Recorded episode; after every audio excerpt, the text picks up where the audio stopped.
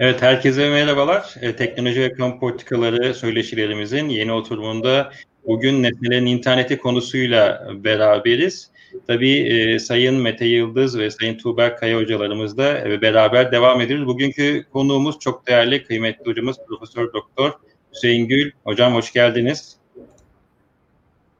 Hoş bulduk değerli hocalarım. Sağ olun. Ee, ne güzel sizlerle bu konuları konuşmak e, böyle bir zor zamanda e, dijital teknolojilerin yoğun bir şekilde e, e, kullanıldığı bir dönemde e, dijital teknolojilerden bahsetmek herhalde en e, anlamlı şeylerden bir tanesi.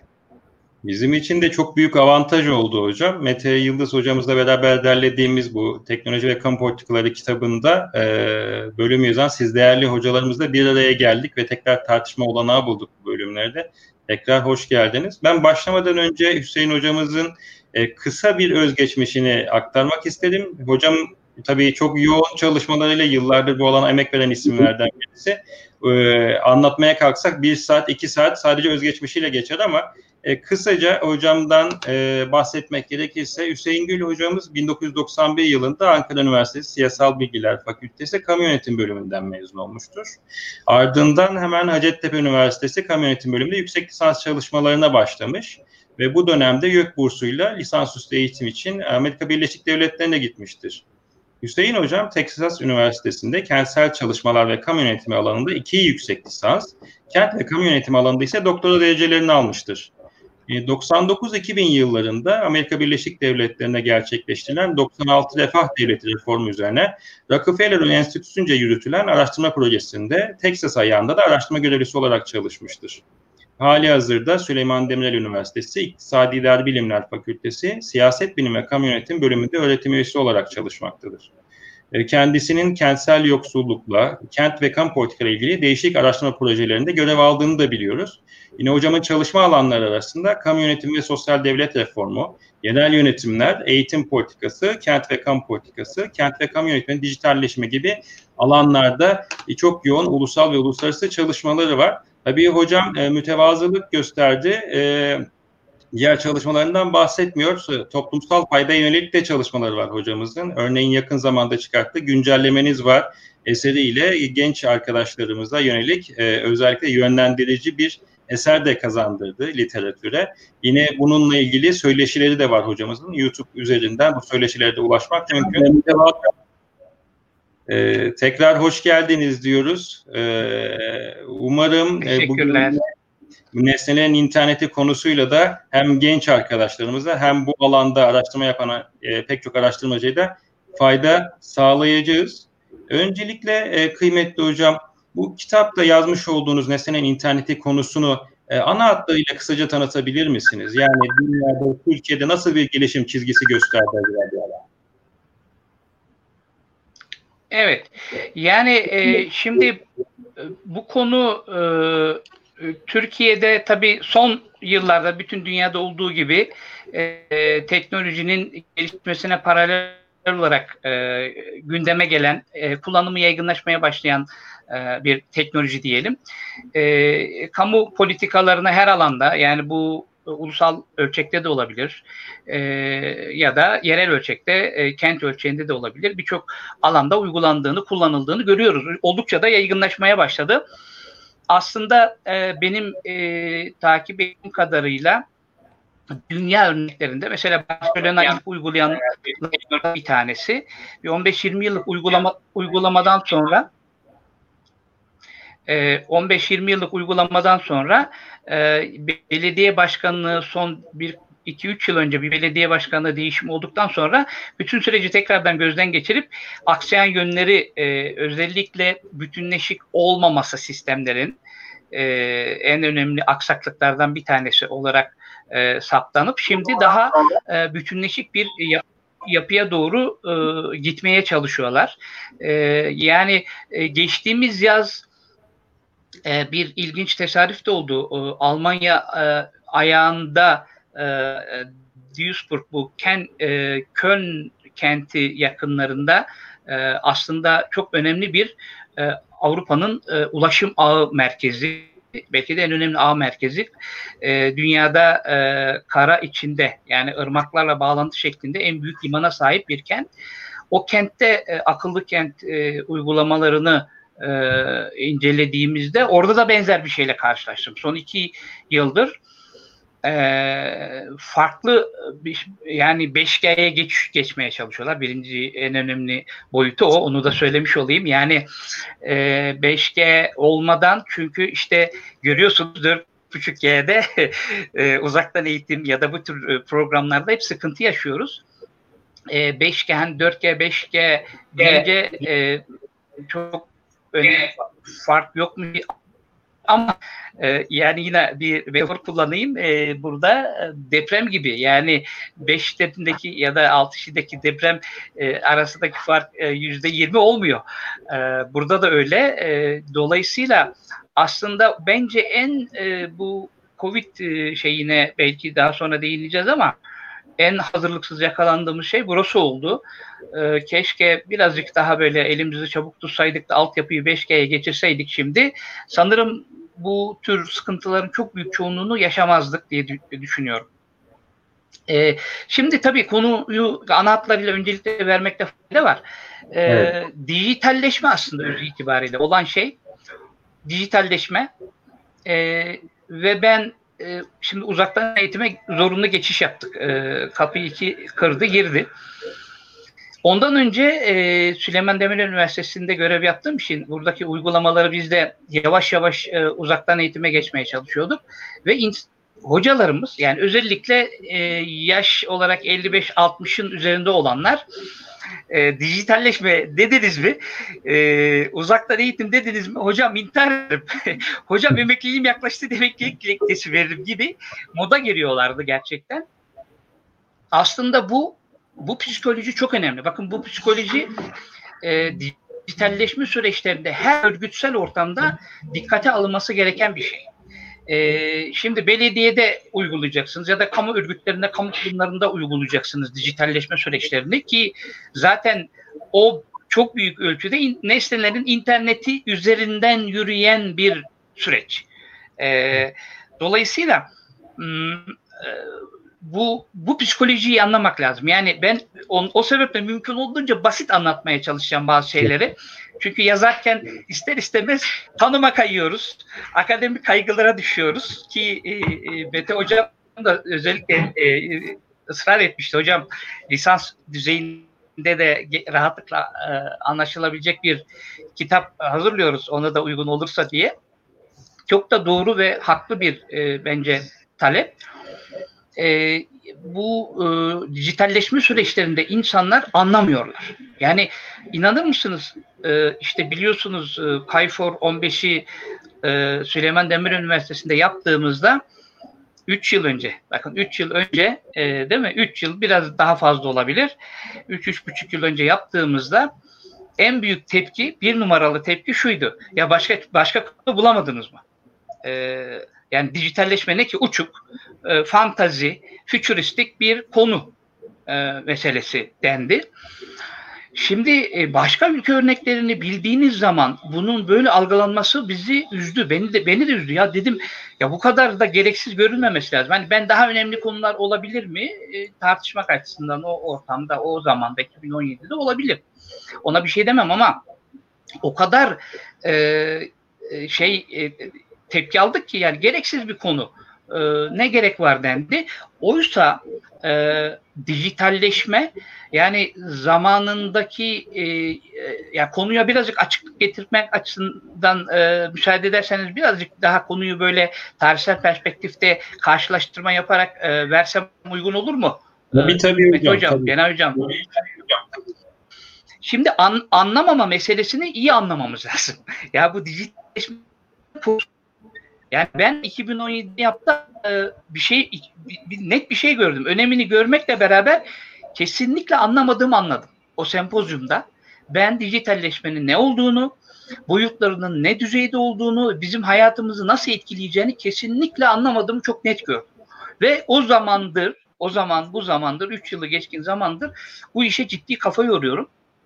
Anlamaya çalışıyorum açıkçası. Yani işin uzmanıyım da diyemem. Yani Mete Hocam Şimdi bu konuda hani Türkiye'de e, belki de bir numaralı isim bizim alanımızda. E, ben şahsen öğrenciyim hala. Konunun öğrencisiyim. Anlamaya çalışıyorum. E, ve yer yer şöyle düşündüm. Ya bu hakikaten öyle bir e, geniş ve derin bir konu ki ucu bucağı yok ve insan ürküyor bir noktada konuyu çalışıyorsunuz. Bu konuda hep yayın yapıyorsunuz. Anlamaya çalışıyorsunuz. Ona rağmen ürküyorsunuz. Dolayısıyla bu psikoloji yani ben kendimden örnek veriyorum. Bu psikolojiyi e, bu süreçleri yönetenler iyi anlamazlarsa kamu politikalarında başarıyı yakalamak zor olur. Süreç e, uzar. E, bizi katmak yani hizmetleri kullanacak olanları sürece katmak zorlaşır. Hatta o süreci belediye olarak e, akıllı kenti uygulayacaksınız. IoT, Internet of Things dediğimiz, kısa, kısaca IoT dediğimiz nesnelerin interneti üzerinden yürüyecek olan sistemi belediye çalışanlarına e, iyi anlatmazsanız, onları işin içine katmazsanız işler sağlıklı yürümez, kabul görmez. İşte bazı örneklerde şimdi tabii isim vermek çok uygun olmayabilir. Türkiye örneklerinde bazı kentlerde mesela e, bir kentle ilgili akıllı kent uygulamaları e, sunumu yapıldı bizim sempozyumda. O kentte e, oturan ve konuyu çalışan bir e, hocamız e, kalktı dedi ki ya çok güzel şeyler anlattınız. Harika ama e, ben e, o kentte yaşayan birisi olarak bu hizmetlerin hiçbirisini görmüyorum, bilmiyorum, yararlanmıyorum. Yani ben çalışan bir öğretim üyesi, bu konuya hakim birisi olarak bunlardan haberdar değilse vatandaş nasıl haberdar olacak falan. O da o cevap da şuydu. Ya daha yeni başlıyoruz. Yeni yeni bilgilendiriyoruz. Yeni yeni oturuyor.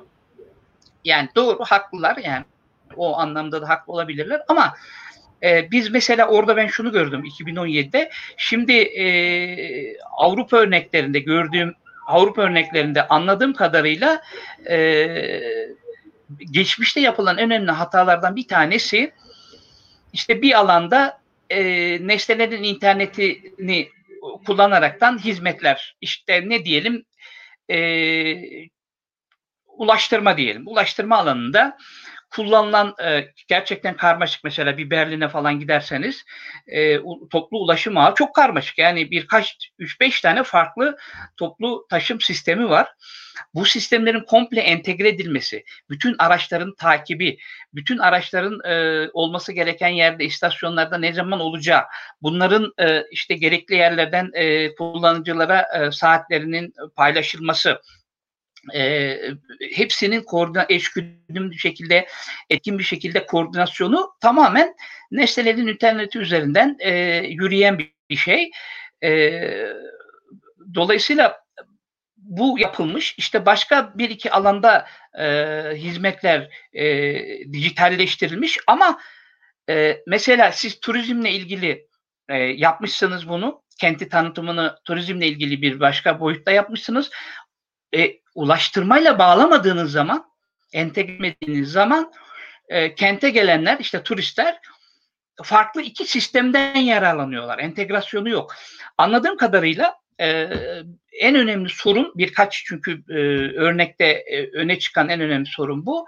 E, farklı e, alanlarda birbirinden kopuk sürecin başlamış olması e, şu anda e, birkaç yıldır buna 3 yıl diyelim 2 yıl 3 yıl 5 yıl maksimum 5 yıldır şimdi entegre sistemler yani akıllı kentin yani birkaç tane yerde birkaç işte ne bileyim mahallede e, internet bağlantısı vermek işte bir hizmeti e, dijitalleştirip işte akıllı sunmakla olan bir şey olmadığını çok net anlamışlar. Bir de tabii Biz, altyapının yetmediği yerler olmuş özellikle dijital teknolojiler anlamında.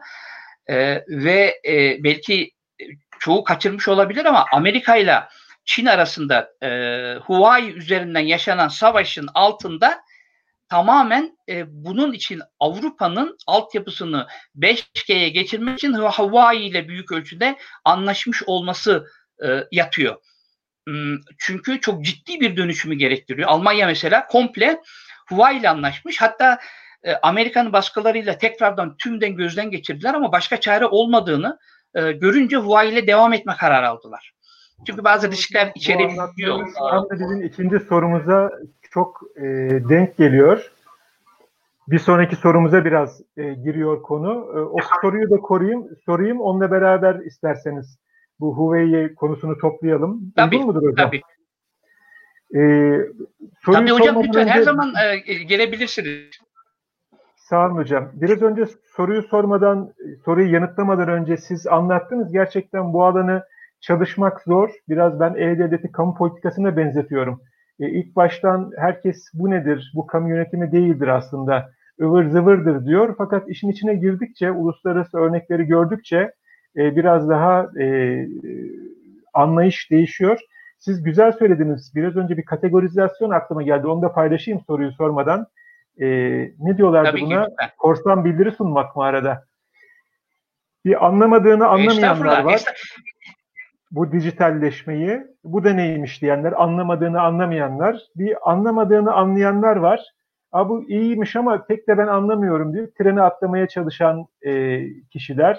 Bu uygulamacı olabilir, akademisyen olabilir, vatandaş olabilir dediğiniz gibi bütünleşik e, sistemleri arayan, anladığını anlamayanlar var. Hani bir konuyu okuyor, bu kadar da basit olamaz, daha karmaşık olmalı diye kuşkuya düşenler var. Bir de anladığını anlayanlar var. O da Sokrat'ın sanıyorum e, ikilemine düşüyor. Yani anladım ama tek anladığımda hiçbir şey anlamadım. Çok karmaşıkmış bu alan, sürekli değişiyor gibisinden. Değişim çok hızlı çünkü gerçekten. Bu e, rol çalmadan sonra hocam müsaadenizle soruyu sorayım. E, nesnelerin interneti bir çözüm olabiliyor. Birazdan biraz önce örneklerini verdiniz. Ama aynı zamanda kendi sorunlarını da yaşatıyor. E, şöyle sormak isterim. Evet. Nesnelerin interneti bir çözümse sorunlar ne? nesnelerin internetinin yol açtığı sorunlar ne? Teşekkür ederim. Evet.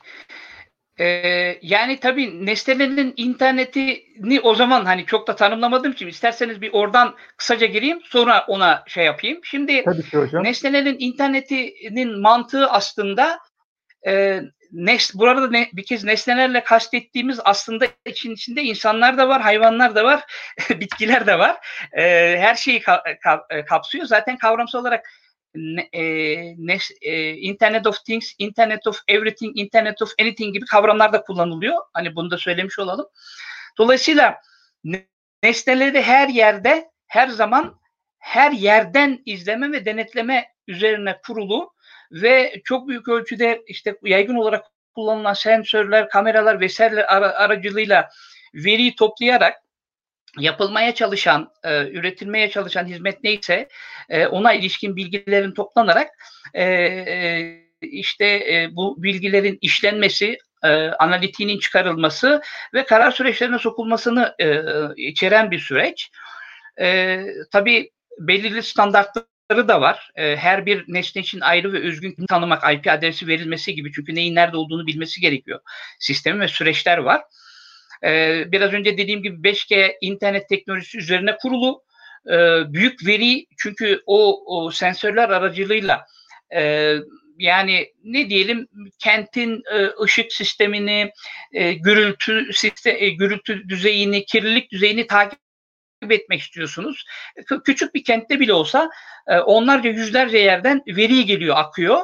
E, bu e, veriler inanılmaz bir büyük veri seti oluşturuyor. Dolayısıyla bu veri setinin hem toplanması hem işlenmesi hem karar süreçlerine girdi anlamlı bilgi girdisi olarak sunulması ciddi bir yapay zeka ve makine öğrenme süreçlerini içeriyor.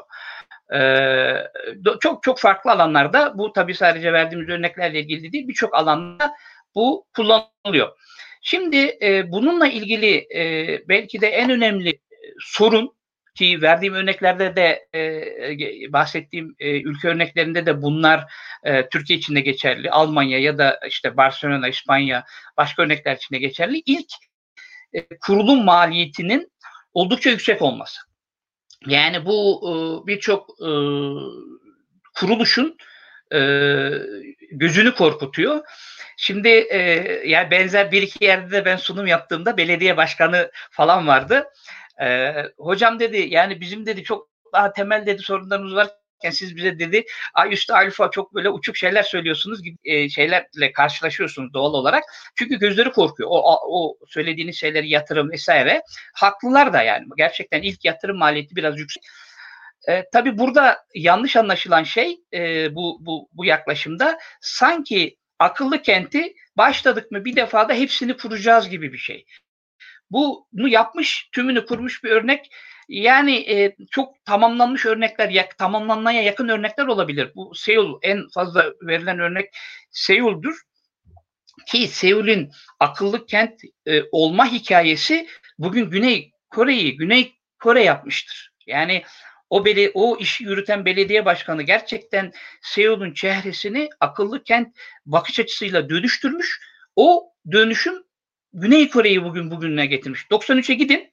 Türkiye ile e, belki Türkiye'den daha geri olan bir yer, e, bir ülke 90'ların başında buyurun e, yaklaşık işte 25 çeyrek asırda e, çok ciddi bir yol kat edebilmiş. Yani e, bütüncül bir şeyi bir yılda iki yılda kuracaksınız diye bir şey yok. Mesele bütüncül bir bakış açısıyla bakış açısıyla nereden başlayacağınız ve e, tüm bu e, birazcık şeye benziyor.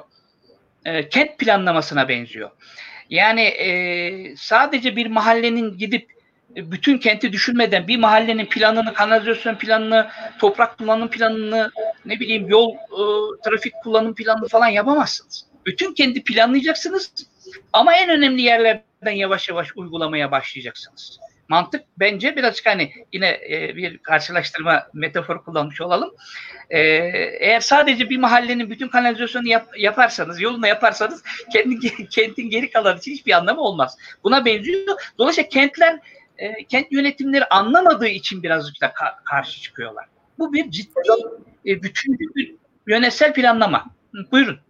Güney Kore demişken ben aslında bir soru eklemek istiyorum. Tabii ki vizyon önemli. Tabii, Tabii ki bütçe de ayrı bir kriter. Yani servis sağlamak istiyorlar ama finansal giderlerin de kontrol edilmesi lazım. Dünyada ve ülkenizde ne gibi örnekler var veya da nelerde olmasın ivedi olarak kamu politikalarında etkili olacağını nelerde görmek istiyorsunuz Nesne'nin interneti kavramını?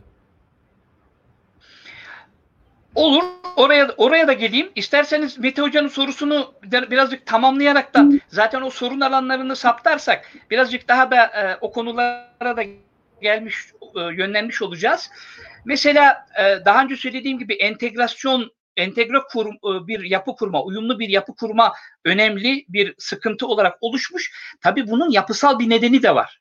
E, çünkü e, kullanılan teknolojiler e, birbirinden kopuk olmuş. Bir, bir hizmeti bir firmadan almışlar, bir malzemeyi başka firmadan almışlar. Dolayısıyla e, bir, bir sorun çıktığında e, bütüncül olarak sistemi e, gözden geçirip e, sorunları algılayıp çözüm üretecek bir e, farklı farklı firmalardan almak durumunda kalmışlar. Bütünlüğün bir de böyle boyutu var. Yani bunların da düşünülmesi gerekiyor. Ama bu teknolojinin gelişmesiyle de ilgili bir olay. O uyum, o entegrasyon, Tabii planlama önemli önceden bir bütüncül bakış açısı önemli ama e, hazır alacağınız bir şey de yok. Bugün bu altyapıyı Huawei veriyor. İşte Google veriyor. Birkaç firma veriyor benim hani bildiğim. Dolayısıyla kolay bir şey değil ve bu daha e, 3-5 yıllık bu en üst 5G üzerinden yeni bir olay. Bunu da bilmek gerekiyor. Bunun yanında Tabii e, sistemin işleyişiyle ilgili bazı sorunlar olabiliyor. Kurulan sistemlerin işleyişiyle ilgili. E, tabii bunlar artık büyük ölçüde aşılıyor. Sensörlerin kullanımından, işte e, güç kaynaklarının e, kullanımından kaynaklanan sorunlar en yaygın dile getirilen sorunlar iken bunlar artık yavaş yavaş büyük ölçüde aşılı, aşılmış durumda. Yine güvenlikle ilgili e, bu dijital bahsettiğimiz için e, ciddi bir güvenlik e, altyapısının da oluşturulması gerekiyor. Çünkü devasa bir yatırım yapıyorsunuz birilerinin saldırısına açık e, bir yapı oluşturduğunuzda e, saldırıyla karşılaşıp birçok şeyi kaybetme riski var. Dolayısıyla o boyutunun da göz önünde bulundurularak e, e, gidilmesi gerekiyor. Hocam bunu e, e, geçen oturumda Mustafa Afyonluoğlu hocamız da bahsetmişti. En büyük güvenlik açıklarının olduğu yer nesnelerin interneti e, demişti. Çünkü kendi kapasitelerince bir güvenlik e, korumaları var Ama onun dışında e, müdahaleye diğer sistemlere nazaran daha açık bir sistem olduğunu ifade etmişti. E, bununla bağlantılı evet, olarak... işte yeni... Tabii tabii buyurun. Estağfurullah hocam. Yani uygulama alanlarından da bahsedebiliriz hocam isterseniz. Ee, bu sorunlarıyla beraber acaba hangi alanlarda mesela fayda sağlıyor? Uygulama örneği verdiğimizde belki izleyicilerimiz için de biraz daha somutlaşabilir. Siz bahsettiniz biraz işte su kalitesi dediğiniz, su ölçümü, hava ölçümü dediniz. Ee, bunun dışında hangi alanlarda evet. kullanılıyor acaba?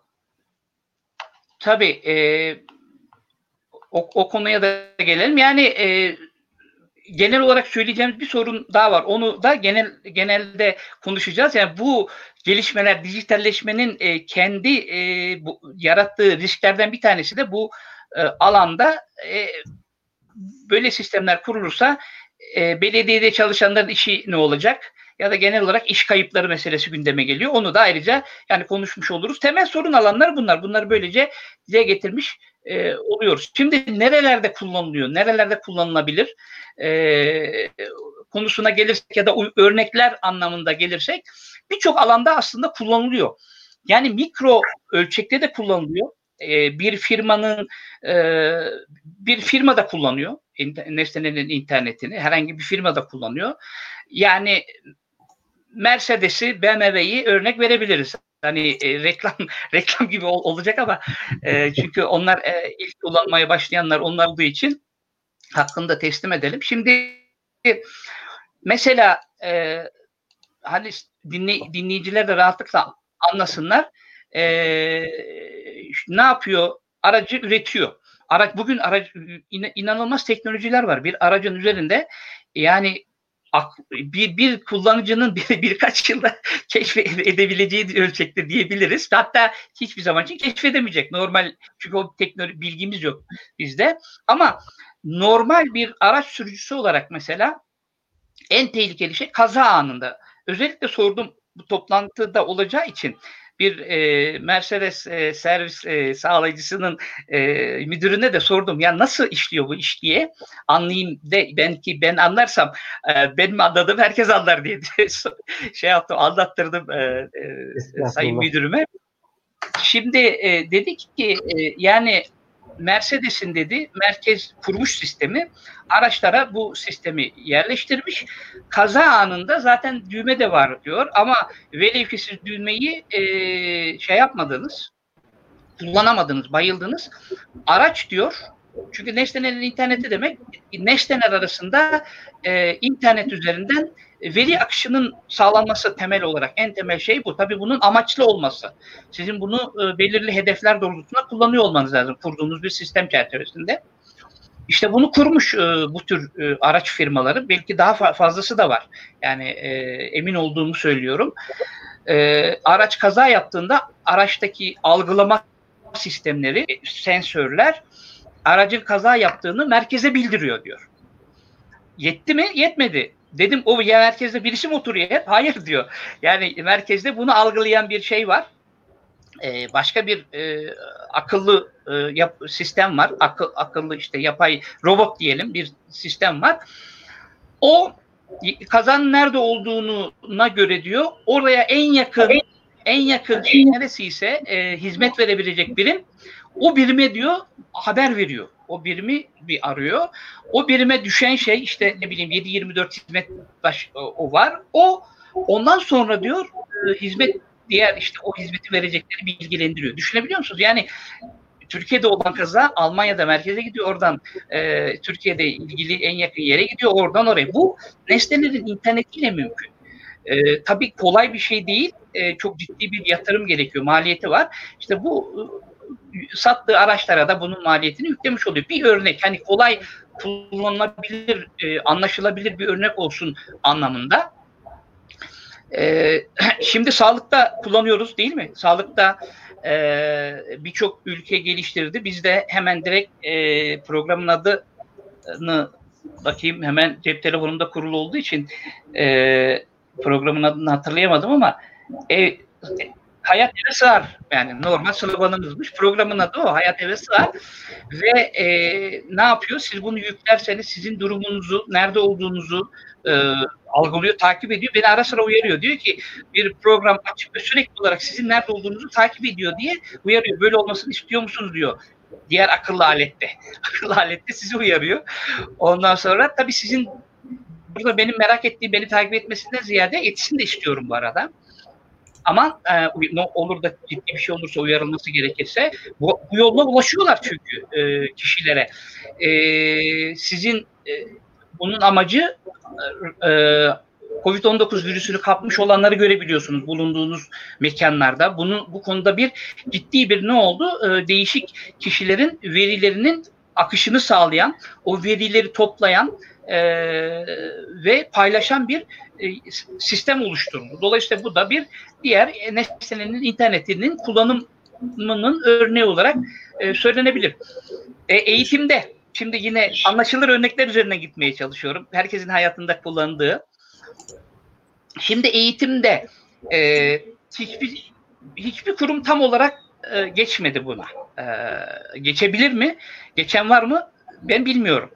Ama hep, hepimiz belli ölçüde deniyoruz. Mesela Nesne'nin internetini e, dijital eğitimde diyeceğim. Uzaktan eğitim çünkü dijital eğitim değil. Bunu da hani burada söylemiş olalım.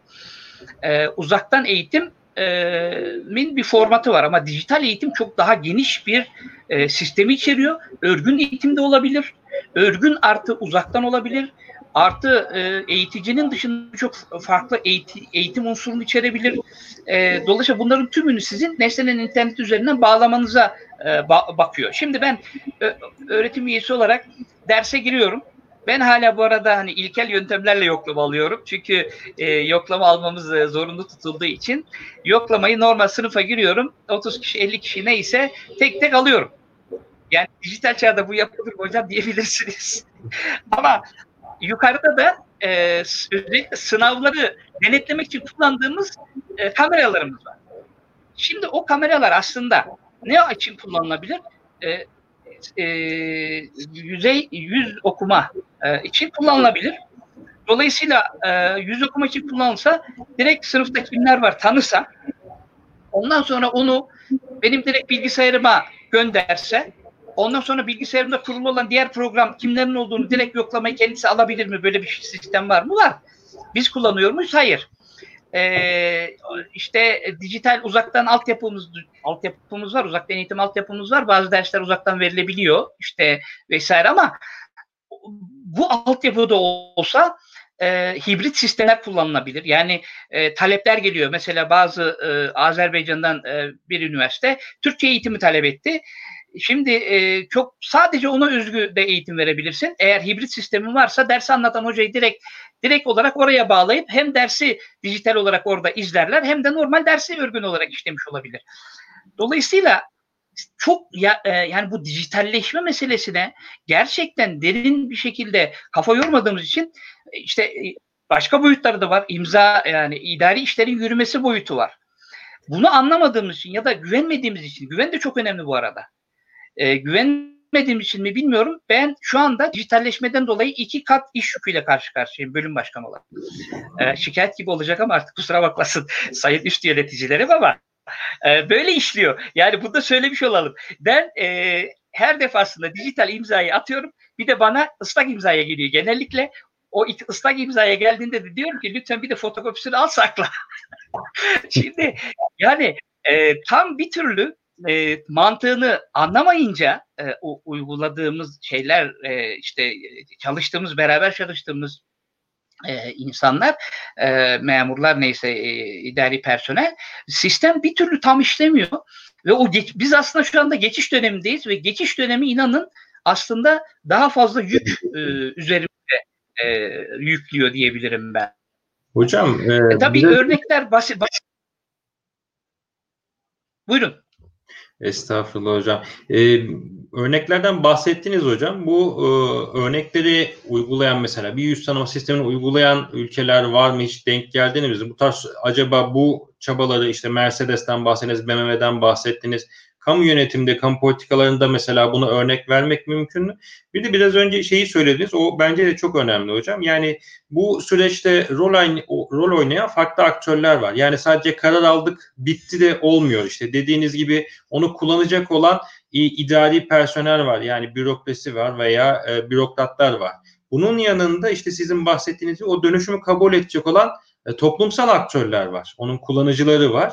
Farklı boyutları var. Nesnelerin internetinde e, bunun dışında hangi acaba aktörlerden bahsedilebilir? Yani e, biraz önce bahsettiğiniz işte 5G'de Huawei dediniz ki e, Avrupa özelinde e, tetikleyici rol oynuyor. Yani sadece talep yok orada. Huawei bir taraftan arz yönünü de oluşturuyor bu sistemin. Dolayısıyla 5G e, ile beraber nesnelerin interneti teknolojilerini de satıyor. Veya akıllı kentlerden bahsettik. İşte burada Cisco'dan, IBM'den bahsedebiliriz. Bu şirketler bir taraftan tabii, tabii. E, bu teknolojileri arz da ediyorlar. Dolayısıyla politikalarda aslında etkide bulunmaya da çalışıyorlar. Bu anlamda acaba ağırlık kimde hocam? Hangi aktörler var ve hangi uygulamaları hayata geçirdiler şimdiye kadar? Hangi ülkeleri e, daha iyi evet. örnek olarak verebiliriz? Veya Türkiye ne durumda acaba? Şimdi e, genel olarak baktığımızda tabii tek, tekil tekil e, örnekler üzerinden gidince tabii anlaşılmayabilir. Bir kez nesnelerin internetin e, kullanılmadığı yani dijitalleşmenin olup da kullanılmadığı bir yer e, söylemek bana göre mümkün değil. Yani bunun altyapısı bu. Bunu bileceğiz. E, bana göre e, tabii ben hani daha ziyade kent e, böyle hayatımıza bağlamaya çalışıyorum ama işte e, devlet yapısında e-devlet dediğimiz işte mobil devlet dediğimiz bütün yapılarda Türkiye'de de Türkiye'de başarılı bir örnek. Fena bir örnek değil onu da söyleyeyim yani bu anlamda. Ee, belki belediyeler bir, bir adım geride. Yani dünya ile karşılaştığımızda e, yerel yönetimler bir adım geride.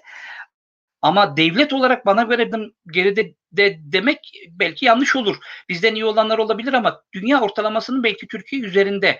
E, şimdi baktığınızda şu e, Covid-19'da mücadele sürecinde baktığınızda e, devletin verdiği tepkiler, e, hizmetleri sunuş biçimi, uzaktan hizmet verme, e, işte internet üzerinden hizmetleri yürütme anlamında çok ciddi bir kapasitesi olduğunu, ciddi bir altyapısını oluşturduğunu görebiliyoruz.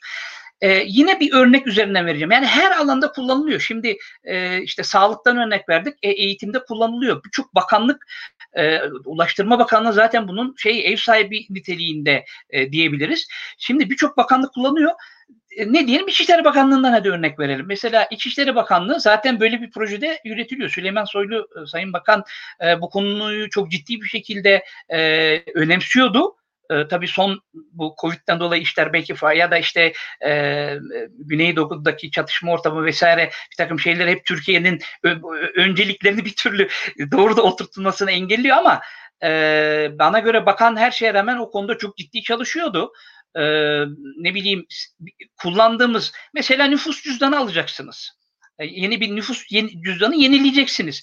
Gittiğinizde sizinle ilgili bilgiler e, bir sürü birimden işte e, ne bileyim e, hangi bilgiler gerekiyorsa e, sosyal güvenlikle ilgili gerekiyorsa oradan polis e, emniyet müdürlüğünden bilgi gerekiyorsa emniyet müdürlüğünden bakanlığın başka bir birimden gere, gere, gerekiyorsa ya da işte vergiyle ilgili borcunuz var mı yok mu neyse onların yani gerekli birimlerden bilgiler e, siz yani oraya direkt e, alınabiliyor. Sistem bunu e, sizin önünüze e, koyabiliyor, dökebiliyor Normalde önceden birçok belgeyi bakanın en büyük şeyi bu zaten bir e, belge alacağınız zaman biz sizden 15 belge istiyorsak e, üçte bir ilk etapta üçte iki daha sonra mümkün olduğunca azaltacağız. Yani 15 belge istiyorsak 5 belgeye düşüreceğiz diyor. Yani diğer 10 belge aslında kurulan ağ e, oradaki e, size bilgiyi verecek kişinin önüne düşebilecek. Bunlar hep e, o neslin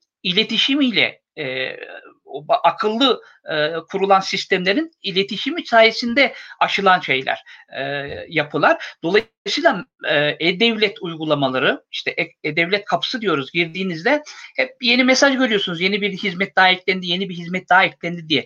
Dolayısıyla o onlarca, yüzlerce hizmet bugün artık bu sistemler ağlar sayesinde bütün dünyada olduğu gibi Türkiye'de de e, nesnelerin interneti çerçevesinde oluşturulan sistemler sayesinde e, yürütülüyor. bence bu e, bunun sağladığı e, inanılmaz bir rahatlama var. Yani erişim anlamında rahatlama var. E, hizmetlerin kalitesini hissetme anlamında e, o hızı e, bugün e, şeyi düşünün. Yani nüfus cüzdanı yenileme ile ilgili ne yapıyorsunuz? Önceden randevu alabiliyorsunuz. Akıllı sistemler yani randevu önceden gidiyorsunuz. O sistem size geri diyor ki şu saatte randevu aldınız. Akıllı telefonunuza bilgi geliyor, mesaj geliyor. Şu saatte şeyiniz var. Öncesinde tekrar hatırlatıyor. O zaman gittiğinizde orada tanıyor. 15 dakikayı geçerseniz yeniden randevu alınız diyor. Dolayısıyla sistemler ya bunları doğru kullanması işte vatandaşı katmak aktörler de dediniz ya Cenay Hocam çok haklısınız. Ee, bu sürecin en önemli aktörü kimse derseniz bana göre kamu yönetimi. Yani kamu yönetimi bu işe ikna olmazsa, bu işe e, kamusal kaynağı ayırmazsa hiçbir şey olmaz. Ee, özel sektörde olabilir. Yani şirketler bunu uygulayabilir, kullanabilirler. Ama bir ülkede kamu yönetimi bunu yaygın hale getirmiyorsa, birçok sektörde bunu kullanmıyorsa aynı mantık yani belediyede bir yerde yapmak gibi bütün toplumun gerçekten o dijital teknolojileri etkin olarak kullanması, hayatında hissetmesi, e, kullanması, onun getirdiği o erişim rahatlığını, e, hizmeti kullanma rahatlığını, e, belki kalite, ölçüde kalite artışı e, e, sağlıyor. Bunları hissetmesi mümkün olmaz. Dolayısıyla en önemli aktör bana göre kamu yönetimi. Hangi birimse e, merkezi yönetim anlamında bakanlıklar üstleniyor bunu e, öncülüğü ya da işte şimdi yeni sistem çerçevesinde dijital dönüşüm ofisinin de bir liderliğinden söz edebiliriz e, bu anlamda. Ama yetmez. Yani neden yetmez? Çünkü bu e, özel sektöre de dönük, e, doğrudan vatandaşa da dönük, e, girişimciye de dönük, e, değişik e, örgütsel yapılara, sivil toplum örgütlerine de dönük bir yapı. Dolayısıyla e, işte e, onların da katılımını çok değişik kanallarla e, almak gerekiyor. Görüşlerini almak gerekiyor. Belki merkezi hocam. yönetimde yapılan ezem, ezem ki o sebeple e, belki katılımı çok önemsemiyoruz gibi gözüküyor ama o da önemli bir şey. Pardon. Buyurun, buyurun Mete Hocam. Estağfurullah hocam. Tam siz aktörlerden söz ederken bakanlıklardan da söz ettiniz. Ulaştırma Bakanlığı olsun, İçişleri Bakanlığı olsun. Belli ki bu konuda bir e, kafa karışıklığı da var. Genelde kafa karışıklıkları da kamu yönetimi için bir yasayla çözülüyor. Acaba yasal eksiklikler Türkiye için konuşacak olursak bu alanda var mı? Çünkü konuşmanın başında da dediniz ki biz nesnelerin interneti diye bunu çevirdik ama bu başka şekillerde de çevrilebilir çünkü birçok şeyi kapsıyor. Internet of Things, Things şey demek, şeyin çoğulu nesne değil eşya yani eşyaların interneti. Çevremizdeki her şeyde bir evet. sensör olacak demek ki buna bağlanacak. Bunun yasal çerçevesi ne olmalı ki bu sistem daha iyi işleyebilsin sizce? Türkiye'de neler eksik veya dünyadaki hangi yasal çerçeveleri transfer edebiliriz? Evet.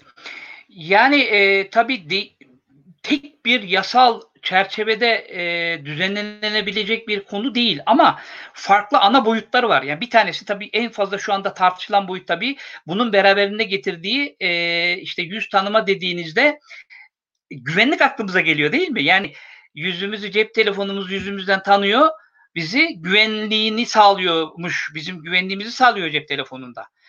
Ama şimdi Çin işte Çin'de en fazla görüyoruz e, insanları birebir yüz yani kentte yürüyen insanları birebir e, yüz tanımadan takip ediyor. E, bir de o boyutu var. Şimdi aynı şekilde bu tür teknolojilerin kullanılması sizin bilgilerinize inanılmaz bir erişim rahatlığı sağlıyor. Yani dolayısıyla bilgi güveni sanırım yasal olarak en temel şu anda bütün dünyanın kafa yorduğu en önemli konu. Ben bana göre de çözmüş değiller yüzde yüz. Ama tabii ki gelişiyor çünkü konu da gelişim aşamasında hala olan bir konu olduğu için e, e, gelişiyor. Ha bizi de ilgilendiriyor. Yani bunun akademik olarak yaptığımız yayınlar işte açık e, erişim, ondan sonra paylaşım ki Avrupa Birliği çok önemli adımlar attı son bir yıl içerisinde. Biliyorsunuz Avrupa Birliği fonu kullanıyorsanız artık kesinlikle paralı erişime e, tabi tutamazsınız yayınlarınızı. Avrupa Birliği fonu kullandıysanız e, bir çalışmanıza onun verileri kamuoyuna açık olmuş, olmak zorunda. Ondan sonra daha e, kişilerin e, veri güvenliğini sağlamak adına daha e, sıkı kural ve düzenlemeler getirdiler. Onları deneyip daha da yeni farklı çözümleme e, öngörebilirler. Birinci ayağı bu. Ama bunun ötesinde sanırım e, şimdi biraz önce bahsettiğim e, noktalar var. Yani kişilerin e, anlamasını, kabul etmesini, benimsemesini ve bunları uygulamasını sağlayacak süreçlerle ilgili de bana düzenlemeler var. Şimdi 5 yıldır 10 yıldır uyguluyorsunuz bir adım ileri gidemiyorsanız hala hem dijitali hem e, normal eski e, analog mu diyeceğiz işte yazılı e, arşiv sistemlerini bir arada kullanmak kamusal kaynak israfına giriyor bana göre. Yani bunların da e, bana göre Türkiye'de bana fazla gibi geliyor. Diğer ülkeler bu anlamda bizden bir adım önde. Gelişmiş ülkelerden bahsediyorum. Yani biz de o, o ülkelerle aslında yarışıyoruz. Ama sanki o uygulamaya geçişi hızlandıracak düzenlemelere ihtiyaç var. Bu, bu da tek bir yasayla yapılabilir mi? Tabii onu. E, çünkü çok farklı şimdi yerel ölçekte e, yerel yönetimleri bağlayıcı bir şey e, belki yerel yasalarla getirilebilir. Yerel yönetimler yasalarına e, konulabilir. Te- teşvik edici anlamda olabilir. E, tabii artık bu daha sonraki süreçte şu Covid e, salgın e, şeyinden sonra e, çünkü herkes ona odaklanmış durumda ama sanırım bu dönemin en önemli e, özelliği de o olacak. Yani herkes hem bu sorunu yaşıyor hem de bu sorunla mücadele için dijital olanakları da sonuna kadar kullanmaya çalışıyoruz. Hocam burada izninizle... Dolayısıyla bunu kullanıp Tuğberk buyur. Tuğberk hocam buyur. Burada izninizle siz değinmişken bir soru eklemek istiyorum. Tabii ki Covid sürecince temassız olarak yaşamaya alıştık, alışmak zorunda kaldık. Nesler'in interneti de açıkladığınız üzere zaten temassız iletişim kurmamızı sağlayan teknolojiler. Sizce Covid süresince yeterince kullanıldı mı? Nasıl kullanıldı? Ve Covid sonrasında Nesler'in internetinin gerek kamu politikalarında gerek de günlük hayatımızdaki rolü nasıl olacak diye bağlayabilirseniz. Şu anda e, benim hani gör hepimizin de gördüğü sanırım e, elimizde ne varsa onları en hat safhada kullanmaya çalışıyoruz. Uzaktan eğitimde böyle. Yani bütün her şeyi zorluyoruz. Ee, var olan altyapıyı bazen kopmasına rağmen sonuna kadar. O, o e, laptoptan bağlanamadım. İnanın vallahi cepten. Ondan sonra yani her kanalı kullanıyoruz. E, bu da güzel yani biz e, bu işi aslında e, çok çabuk benimsedik. E, o, o, o anlamda çok güzel bir şey. E, her anlamda sa- sağlık anlamında öyle, Ondan sonra bir de tabii dalış, alışkanlıklarımızı e, kendimizi sorgulama anlamında da ilginç bir süreç e, yarattı. E, şu, e, bir e, hastane başhekimi konuşurken dedi ki e, ya insanlar endişe duyduğu için dedi hastane kullanımı inanılmaz düştü dedi.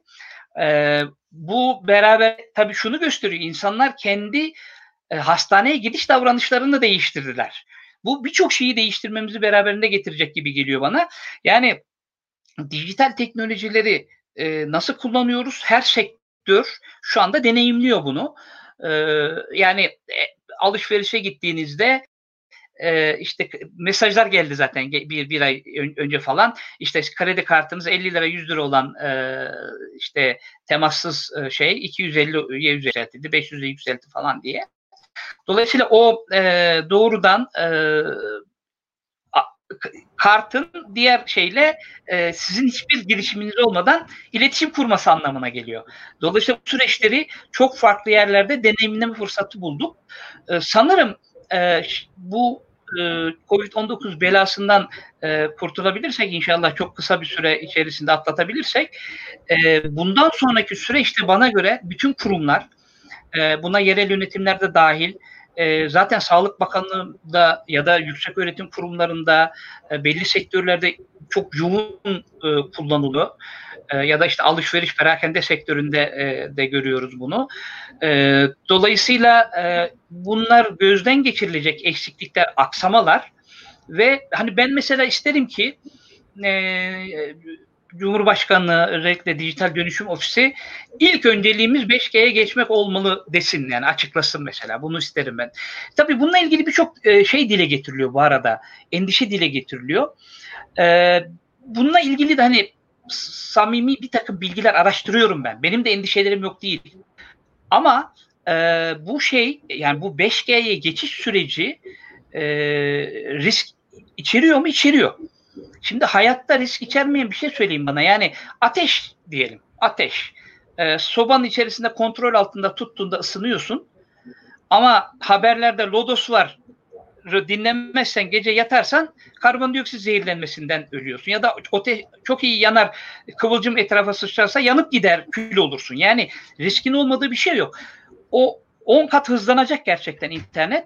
Dolayısıyla siz e, evinizde e, e, bu wireless kullanıyorsanız e, onun e, bağlandığınız e, şeyle bağlantı noktasıyla laptopun arasında oturuyorsanız o bilgi tamamıyla sizin üzerinden geçiyorsa bir risk teşkil eder tabii ki. Ya bunlara dikkat etmek lazım ama e, yani evde işte verici var, bir, bir risk sağ tehdit e, unsuru, ne bileyim e, bu e, ba- bağlantı noktaları e, yakındaysa işte e, onların riski var. Var yani şimdi sonuçta e, enerji nakil hatlarının riski yok mu? Enerji nakil hatlarında riski var. Yani siz özellikle bu Hocam. yüksek hatların altında da çok ciddi bir risk var. Orada uzun süre kalırsanız kanser olma riskiniz var. Yani bu risk her yerde var. Şimdi uçağa uçağa biner uçağa binmenin riski yok mu? Yani her şeyin riski var da hayat zaten e, bunlarla dolu. Dolayısıyla bundan kurtularak bir yere gidemeyiz. Pardon e, Cenay. Cenay Hocam buyur. Estağfurullah hocam. E, risk demişken bir izleyicimizin de bir riskle ilgili sorusu vardı. Ona eklemek istedik e, kısaca. E, akıllı kentler ve nesnelerin interneti hayatımızda kolaylıklar sağlıyor demiş izleyicimiz ama güvenilirlik konusunda düşünceleriniz neler? Mesela hacklenen kentler veya nesneler olabilir mi diye sormuş. E, bir elektrik kesintisi yaşamıştık hatırlarsanız birkaç sene evvel. E, kentlerde yaşamlar durmuştu, ulaşım durmuştu. Belki bununla bağlantılı olarak da değerlendirebiliriz hocam soruyu. Çok teşekkürler. Tabii. Tabii tabii bunların yani e, akıllı kent uygulaması ya artık ya, yarım asırlık pardon e, çeyrek asırlık uygulama geçmişi olan bir e, alan diyebiliriz rahatlıkla. E, dolayısıyla e, bu tür e, te, riskler yaşandı, görüldü ben şimdi bunu iki, iki döneme ilk ayağa 20 yıllık ayak diyelim. E, benim anlayabildiğim kadarıyla e, tabii ki çok daha geniş e, dünya çapında örneklere bakmak lazım ama ben de hani e, bir 5-10 arasında örnek biliyorum. E, yakinen takip ettiğim. Ee, bir 20 e, yıllık ilk deneyimden sonra şimdi bu 5G dönemi diyelim. 5G döneminde daha dikkatli davranıyorlar. Yani o hem entegre sistemler oluşturma konusunda hem de güvenilir sistemler oluşturma. Güvenliği de güvenliği de hem sistemin bu tür saldırılara karşı güvenliği olarak da görmek lazım hem de e, soruda sanırım birazcık da o boyut dile getiriliyor. Sistemin e, insanlara sunduğu güven anlamında anlamak lazım. Yani ben bu sistemden yararlanıyorum, benim bilgimi alıyor belediye ama acaba bunu kötü niyette kullanabilir mi e, diye e, düşünülüyor. Şimdi dediğim gibi bunların önlemleri büyük ölçüde alınıyor ama e, yani kendisi bu işi sunan firmaların kendisi e, kendisinin işten çıkardığı muhtemelen çok zeki bir adamın e, saldırısına maruz kalabilir. Bu risk var mı? Hep var ve olacak bana göre dijital dünyada ve çağda ama e, bunların önlemleri çok büyük ölçüde e, alınmış gözüküyor. Benim anladığım kadarıyla tabii ki blockchain teknolojilerinden falan bahsediliyor.